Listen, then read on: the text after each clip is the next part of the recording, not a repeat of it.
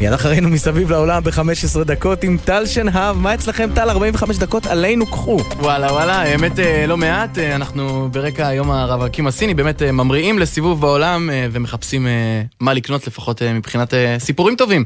אז אנחנו ממריאים, 15 דקות מסביב לעולם, מתחילים.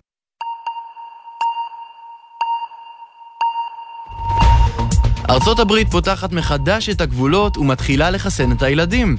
גם ביג ברד מרחוב סומסום הגיע להתחסן כדי לעודד את הצופים הצעירים, ואפילו קיבל מדבקה. Bit, okay. You know, scared, really. And look, I got this sticker from the doctor and I put it on Radar's tummy right there.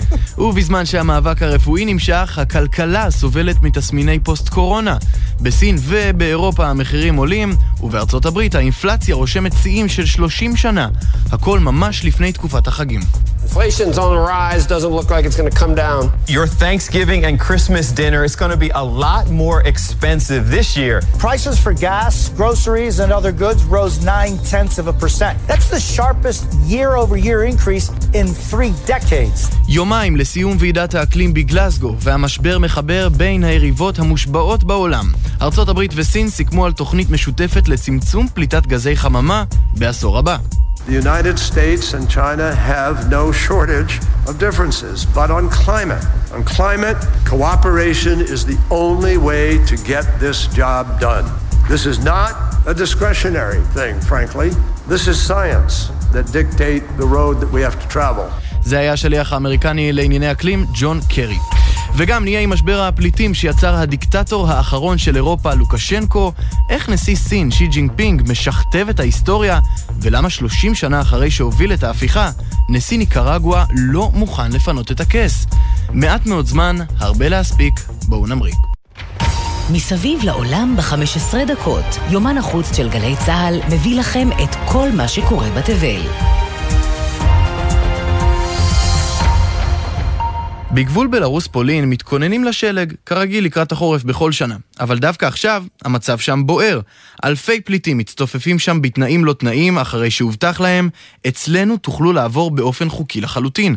הפולנים והאיחוד האירופי ממש לא אוהבים את מבצע עידוד ההגירה הזה, ומאשימים את נשיא בלרוס לוקשנקו ביצירת משבר פליטים. כנקמה פוליטית בלבד. איתי באולפן כתבתנו עומר עזרן. עומר, זאת נקמה שמוגשת חמה? כן, טל חמה ורותחת, כמו שתיאר זאת השבוע בטוויטר שר החוץ של גרמניה הייקו מאס, לוקשנקו מנצל את דורשי המקלט והופך אותם לבני ערובה במשחק הכוח הציני שלו. למה ציני? הנשיא לוקשנקו עושה זאת כדי לנקום באיחוד על העיצומים שהוטלו נגדו מאז זיוף הבחירות בשנה שעברה. כשלפי מה שמסביר בריאיון איתנו פרנק ויצ'ורקה, יועצה הבכיר של סבטלנה טיכנובסקיה, עבור הרודן האחרון באירופה, קלף הערכים הערכים ההומניטריים הוא האס המנצח. It's the way to split the West, to say like, look, you speak about human rights and look what's happening at your borders. And then it's also the tool to attract attention to himself and to force the West to talk to him. זו הדרך של לוקשנקו לנקום בפולין ולפצל את המערב, מסביר ויצ'ורקה. הוא אומר להם, אתם מדברים על זכויות אדם ותראו מה קורה בגבולות שלכם. וזאת הדרך שלו להשיג תשומת לב ולכפות על המערב לדבר איתו. ובינתיים אומר, יש uh, הטוענים שהמוח מאחורי המהלך הזה הוא בכלל פוטין. נכון, טל אנגלה מרקל, קנצלרית גרמניה, שאליה המהגרים מתכננים בכלל להגיע, קראה לפוטין ללחוץ על לוקשנקו בנושא. אבל בקרמלין המשיכו בקו העוקצני ממינסק וגינו את הממשל בפולין שפועל לטענתם נגד הערכים ההומניטריים של המדינה עצמה, שמבקשת כעת לחנוק את בלארוס, כך לפי ההודעה. ובזמן שלוקשנקו משתעשע במה שנראה לכאורה כמו ערכים כפולים, בנאטו כבר דוחפים להחרפת העיצומים. צ'ורקה מבהיר בשיחה איתנו כי הדבר שהכי ישפיע על הרודן זה אם יפגעו בכיסו, כי אז המניעים האישיים שלו נפגעים. I think we should isolate Lukashenko. No one will be speaking to him, and his regime will be sanctioned. The only thing he's really afraid is economic sanctions. אני חושב שצריך לבודד את לוקשנקו, שאף אחד לא ידבר איתו ויוטלו עיצומים על הממשל שלו, אומר לנו ויצ'ורקה. בינתיים רק נגיד לסיום, לוקשנקו ממשיך להבטיח הבטחות ריקות, שתמורת סכום סמלי ידאג לפליטים שיגיעו לאירופה בבטחה לחיים טובים יותר, ורבים ממשיכים ליפול במלכודת שלו. כן, את התוצאות של הדוגמאות האלה רואים היום בעיקר הפליטים חסרי האונים. אה, אני מניח שעוד אה, נשמע על המשבר הזה הרבה. תודה רבה, עומר. תודה, טל. יותר מרבע מהעמודים בספר ההיסטוריה הרשמי החדש של מפלגת השלטון הסינית מוקדשים לתשע שנותיו של הנשיא שי ג'ינגפינג בשלטון. אבל השבוע, המחק והעיפרון עובדים שם שעות נוספות, והשכתוב של מעמדו של שי ממשיך בשיא המרץ. אנחנו אומרים שלום לחוקר לענייני סין, נועם אורבך. שלום נועם. שלום שלום, מה שלומך? מצוין. אז uh, כל זה קורה בוועידה של המפלגה הקומוניסטית שמסתיימת ממש היום. שי עושה שם מה שהוא רוצה? המליאה השישית של המועצה המרכזית מתכנסת מחר, מתכנסת כל השבוע, אבל מחר אמור להיות הפרסום, כלומר אמורה להיות מסיבת עיתונאים שמוציאה החוצה את אותו מסמך היסטוריה מחודשת אה, שמובטח כבר כמה ימים שיופיע בסוף הכינוס הזה. מה אה, צפוי להכיל המסמך הזה? קודם כל הוא מסמך אה, באמת יוצא דופן מבחינה זאת שפורסמו רק שניים תחת הכותרת הזאת של מסמך היסטורי של המפלגה הקומוניסטית אה, בעבר, אחד על ידי מאו זדונג ב-1945 אה, כשהוא בעצם ניצח את השתלטותו על המפלגה, ואחר כך ב-1981 על ידי דנג סיאופינג. אז היו ממש נקודות ציון מרכזיות, ההשתלטות של מאו זדונג.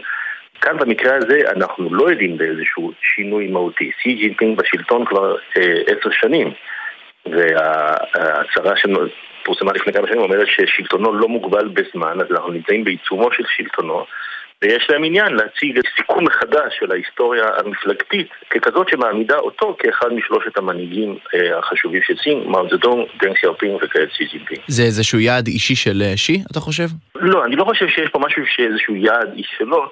מה שיש פה זה צורך מאוד חשוב של הגווארדיה השלטת כרגע במפלגה לשמר את המצב הקיים ולבסס את שלטונו. אמנם הוחלט שהוא לא מוגבל בזמן, אבל זה צריך לעבור את האישור של הקונגרס של המפלגה שתתכנס בשנה הבאה, והמליאה הזאת היא למעשה ההכנה של אותו קונגרס. וגם לגבי הקורונה, נועם, יש ניסיון לשכתב את ההיסטוריה על טיפולו של שי במגפה שפרצה בסין. נכתב אה, במסמך כי הממשל התנהל בכושר קבלת החלטות חד ונחוש. כן, אה, אני חושב שלגבי הקורונה היה מהפך גדול, כלומר מאיזושהי סכנה גדולה למפלגה בתחילת הקורונה ואיזשהו משבר אמון בקרב ציבור הולך וגדול באופן מפתיע של דרישה לשקיפות חדשה ולחופש ביטוי במהלך שנת 2020 באמצעות ההמחשה שהטיפול שלה, הקיצוני כל כך, כן, של הסגרים המאוד קיצוניים, הוא הדבר הנכון, המערב רק חיכה אותה בצורה חלשה ולא הצליח, והנה תראו כמה הרוגים יש, מתים יש בארצות הברית, פי כמה מאשר אה, בסין, הצליחו לשדר את ההצלחה הזאת והפכו את זה מסיכון או מאיזושהי מגרעה זה נכשלה, הפכו את זה ליתרון, וגם את זה רוצים להבליט פה. כן, אין ספק אה, ששי הוביל את סין להיות מעצמה אה, עולמית כלכלית, אבל על הדרך נראה שהוא מנסה לקדם גם את עצמו להיות מעצמה שלטונית ספק נצחית. תודה רבה לך, נועם אורבך. תודה לך, שלום שלום. ועכשיו תקשיבו לזה. כשנשיא ארצות הברית מכנה את הבחירות בניקרגואה מחזמר, הוא כנראה יודע על מה הוא מדבר. גם לכל האזרחים שם היה ברור שבבחירות האלה הכל מתוזמר מראש, ואכן, על פי התסריט, הנשיא דניאל אורטגה, בן ה-75, זכה בכהונה חמישית, אולם מתנגדיו טוענים שהוא לקח את המדינה כבת ערובה. הכתבה של רומי פרידמן.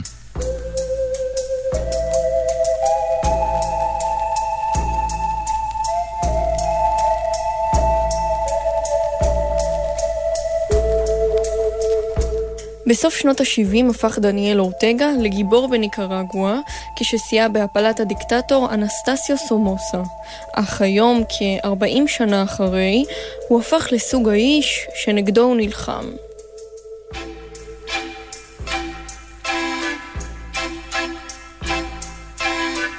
cocido los labios. Ya quisiera verlos con labios cocidos. Cocidos los inventan הם אומרים שאנחנו סותמים להם את הפה. הייתי שמח לראות את זה קורה, אמר נשיא ניקרגואה דניאל אורטגה בהתייחס ליריביו הפוליטיים. השבוע הכריז אורטגה כי זכה בכהונה רביעית ברציפות, המשמרת את מעמדו כמנהיג ששולט הכי הרבה זמן ביבשת אמריקה, לצד אשתו, סגנית הנשיא. אך בעיני לא מתים, מבית ומחוץ, מדובר בבחירות לא הוגנות.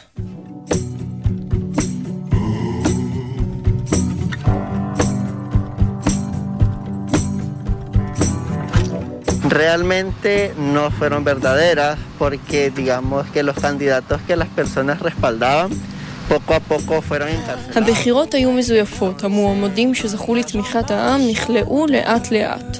טוען אוסקר, תלמיד מניקרגואה, בהתייחס לכך שנשיאו כלה עשרות פעילי אופוזיציה, בהם שבעה מועמדים פוטנציאליים בבחירות. התעייפנו מזה שהמדינה שלנו מוחזקת כבת ערובה, אומר מפגין שנמלט לקוסטה ריקה. התעייפנו מזה שקולים מנהיגים פוליטיים על לא עוול בכפם, אנחנו רוצים דמוקרטיה. ולמרות שארצות הברית מתכננת עם בעלות בריתה עיצומים על ממשל אורטגה, מומחים מטילים ספק לגבי השפעתם. בינתיים, עם אופוזיציה משותקת, דיכוי והתעלמות גסה ממדינות המערב, הפך אורטגה את ניקרגואה מדמוקרטיה שברירית לדיקטטורה נוספת באמריקה הלטינית.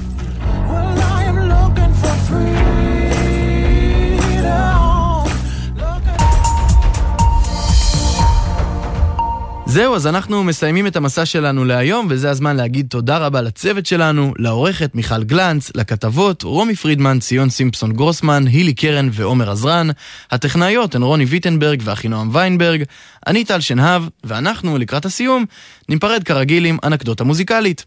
אז השבוע על סדר היום היו בעיקר דיקטטורים ורודנים, אבל לפני 43 שנה זה היה סרט גריז שהגיע לארץ אחרי סיבוב הופעות עולמי, והזכיר לכולנו רק את הטוב מה-50's. שם כל המשברים שיש נובעים בסרט לפחות רק מהלצים החברתיים בתיכון, שבסוף כולנו, וגם דני וסנדי, מתגברים עליהם בריקוד.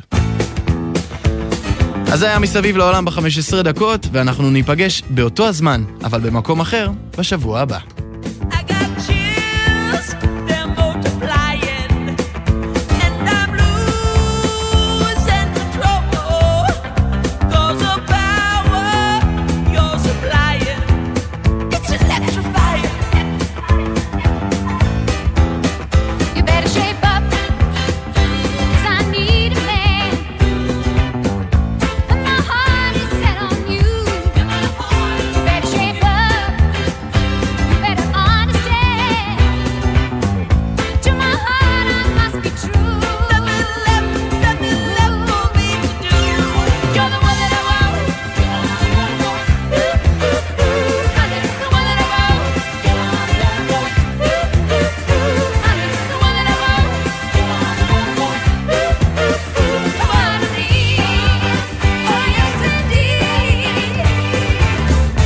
בחסות אנשור פלוס אדוונס, המסייע לשמירה על הכוח וההגנה הטבעית. אנשור פלוס אדוונס, שאלו את הרופא או את הדייתן.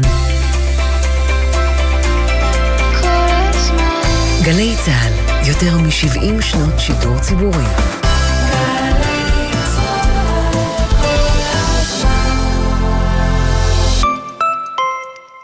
אלימות היא כרסום יסוד הדמוקרטיה הישראלית.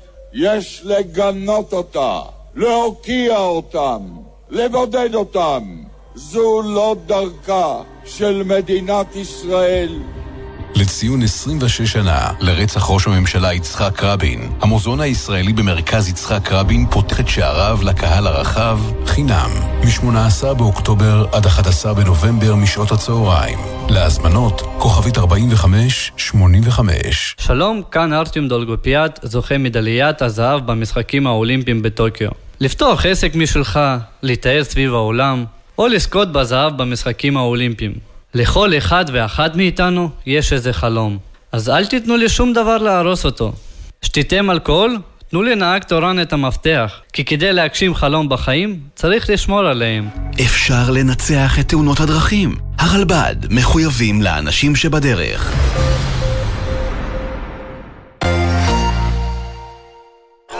נמאס לכם לטבוע בתוך ערימות של פלסטיק חד פעמי? הבטיחו לכם שכונה ירוקה, אבל אין אפילו עץ אחד? נחנקים מהמפעל שהקימו מול החלון שלכם? יהיה בסדר, במהדורה ירוקה, כפולה ומיוחדת לרגל יום הסביבה בכנסת. אתם מוזמנים לפנות לדף הפייסבוק של התוכנית או לדואר האלקטרוני, אוקיי? כרוכית glz.co.il יהיה בסדר בסביבה, שידור מיוחד מהכנסת עם אביב לביא ונעמי רביע, שלישי, שתיים בצהריים, גלי צה"ל. מיד אחרי החדשות, עידן קבלר ואורי אוזן.